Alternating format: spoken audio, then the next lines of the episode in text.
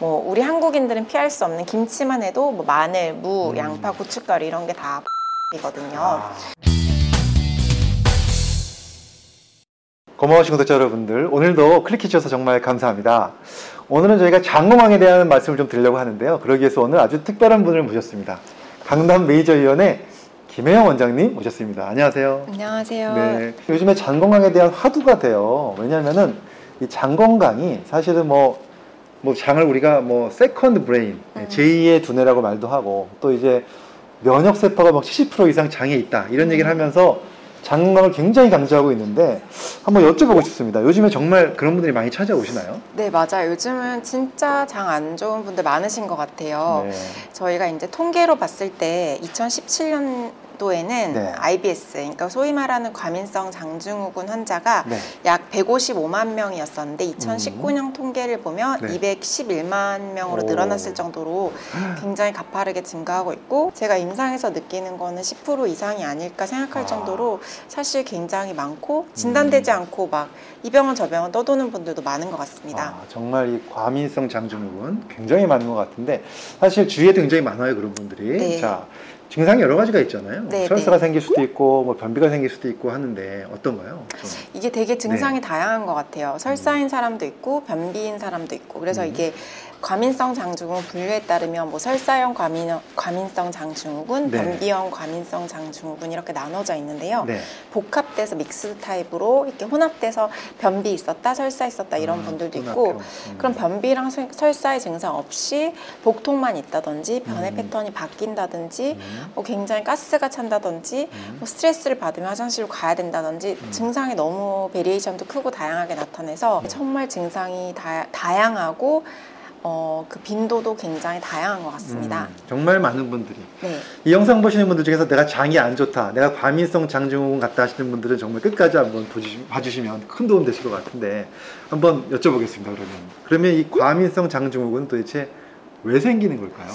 어, 네. 가장 큰 메인 원인 중에 하나는 시기인 것 같습니다. 아, 시기. 탄수화물 중에서도 단순 탄수화물이나 설탕이라든지 이런 것들의 비율이 굉장히 높고 가공식품, 식품 첨가물 그리고 안 좋은 뭐 트랜스 지방이라든지 음, 음. 그런 것들 안 좋은 오일류들 오메가 6가 과다한 염증성 식단이라든지 네. 이런 것들이 다 영향을 주고 있고요. 음. 어, 또 스트레스 굉장히 많으시잖아요. 그쵸, 예, 스트레스 없는 사람. 없는데 네. 스트레스도 장 점막의 조직의 회복이나 그런 거에 영향을 줄 수 있고 음. 또 수면도 수면도. 예, 불면증 굉장히 많으시잖아요. 그렇죠. 자기가 태어난 기질적인 요인, 내가 음. 굉장히 섬세하고 예민한 성격이면 더 많이 생길 수 아, 있고. 성격에 따라서도. 네, 그리고 기존에 있는 이제 아토피라든지 알러지 질환이 많은 사람에게서 유병률이 높다는 보고도 음, 있고 네. 병인도 굉장히 다양합니다. 그 정말 복합적이네요. 네, 네. 기질에 따라서 달라지고 네. 습관에 따라 달라지고 네. 굉장히 복잡한 원인이 있다는 건데 자 그렇다면 이렇게 이것 때문에 생긴 이러한 과민성 장증후군 이미 좀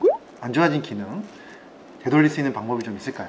예, 막, 막 급성으로 심한 설사나 네. 변비가 있다면 그런 것들을 약물로 일시적으로 해결해 주는 것도 필요하겠지만 그렇죠. 가장 중요한 것은 근본적인 치료라고 생각합니다. 네. 증상 치료가 아니라 네. 이 사람은 왜 이 증상이 언제부터 생겨났는지를 확인해서 음. 그 사람의 원인을 제거해 주는 것이 필요한데요. 네. 가장 중요한 것이 생활 습관과 식습관이고요. 식사 습관. 네, 그 중에서도 식사 습관이 굉장히 중요합니다. 아, 제가 식사 습관 잔소리 하면 다들 다 아는 얘기인데 이렇게 생각하시고 잘 안 들으세요. 네, 네. 근데 실제로 아는 것을 실천하는 사람들이 굉장히 없기 때문에 아, 좋은 식사를 하는 것이 게- 굉장히 핵심 포인트가 될 수 있고요. 음.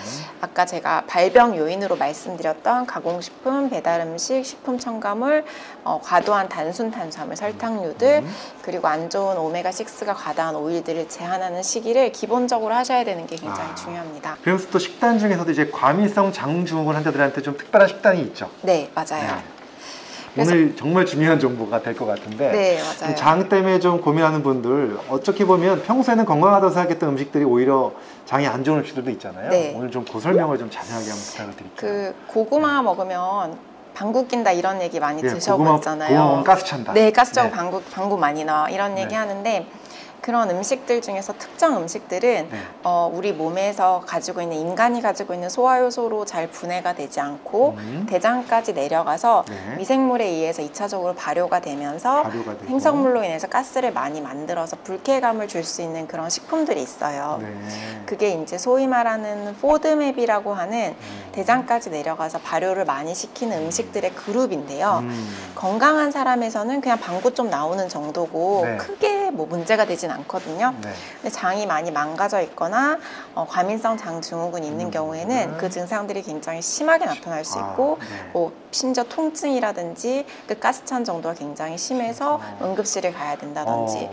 또는 설사나 뭐 변비라든지 여러 가지 증상을 동반할 수 있기 때문에 음. 최근에 나온 논문에 보면은 이 포드맵에 있는 식품들이 어 뭐 우리 한국인들은 피할 수 없는 김치만 해도 뭐 마늘, 무, 음. 양파, 고춧가루 이런 게 다 포드맵이거든요. 아. 그래서 그런 우리가 소위 말하는 이제 건강하다고 할 수 있는 그런 음식들의 포드맵이 굉장히 많이 포함되어 음. 있기 때문에 음. 그런 식품들이 내가 장이 건강할 때는 충분히 먹을 수 있지만 일시적으로 장이 굉장히 예민해서 생활하기가 힘들 정도로 막장 때문에 트러블을 겪는 경우에는 일시적으로 포드맵 제한 식이, 그러니까 저 포드맵 시기를 하는 것이 굉장히 음. 중요합니다. 음. 이거는 논문으로도 굉장히 많은. 근거가 있어서 증명이 되어 있고 음. 그래서 일시적으로 제한하는데 그러면 환자들이 평생 못 먹어요 이렇게 얘기를 반드시 하시거든요. 근데 네. 그건 아니고 음. 그 제한을 하면서 저희가 장이 회복될 수 있는 여러 가지 영양제라든지 치료들을 같이 하잖아요. 생활 네. 습관도 개선하고 네. 좋아지면 조금씩 시도해서 건강한 식이를 먹을 수 있도록 음. 해드리고 있습니다.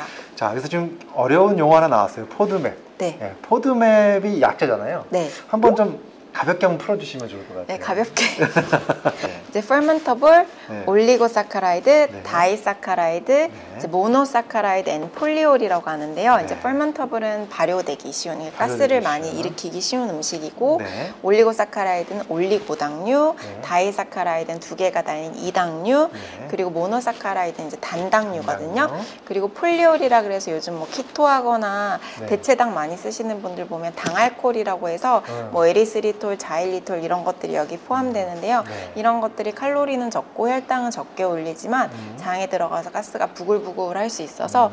이런 당알코올을 쓴 제품들에 보면은 반드시 뭐 설사라든지 이런 걸 주의하라고 꼭 주의 문구가 있거든요. 네. 그래서 이런 음식들이 우리 몸에 들어가서 포드맵이 되어 음. 어, 여러 가지 불편한 증상들을 일으킬 수 있습니다.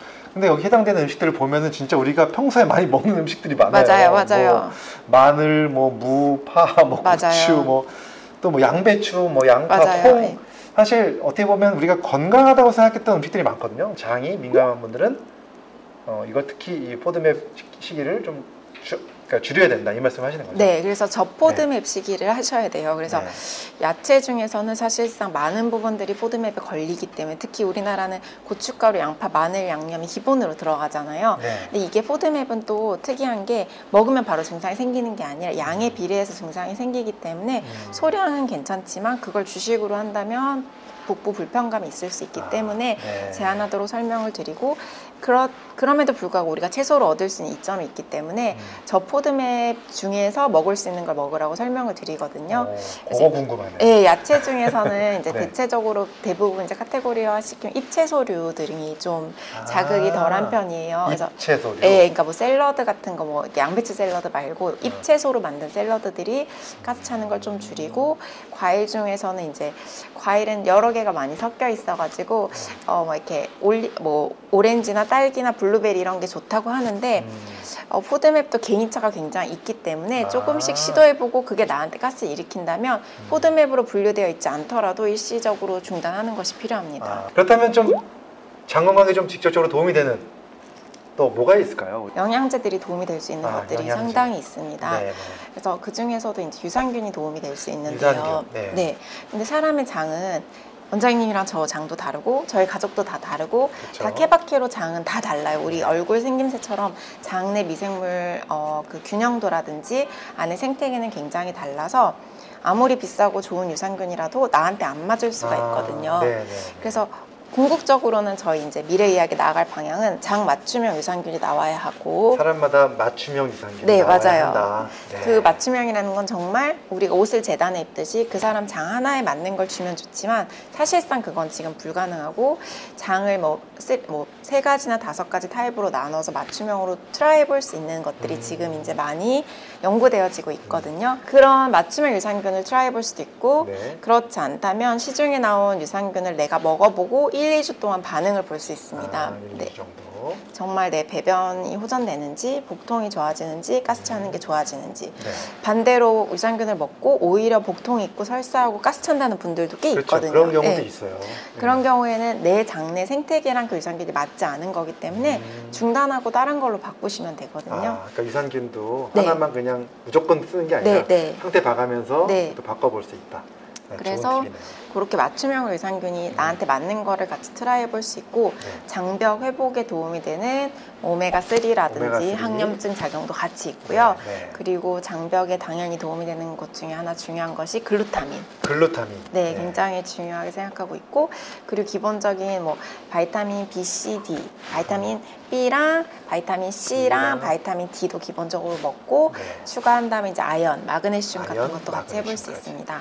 네, 많은 영양소 말씀해 주셨는데 자 이런 것들을 이제 잘 챙겨 먹는 게 굉장히 중요한 거군요. 네, 맞습니다. 네. 자 오늘 정말 우리 김혜영 원장님께서 장 건강에 대해서 너무 좋은 얘기 많이 해주셔서 많은 분들의 도움 되셨을 것 같고요.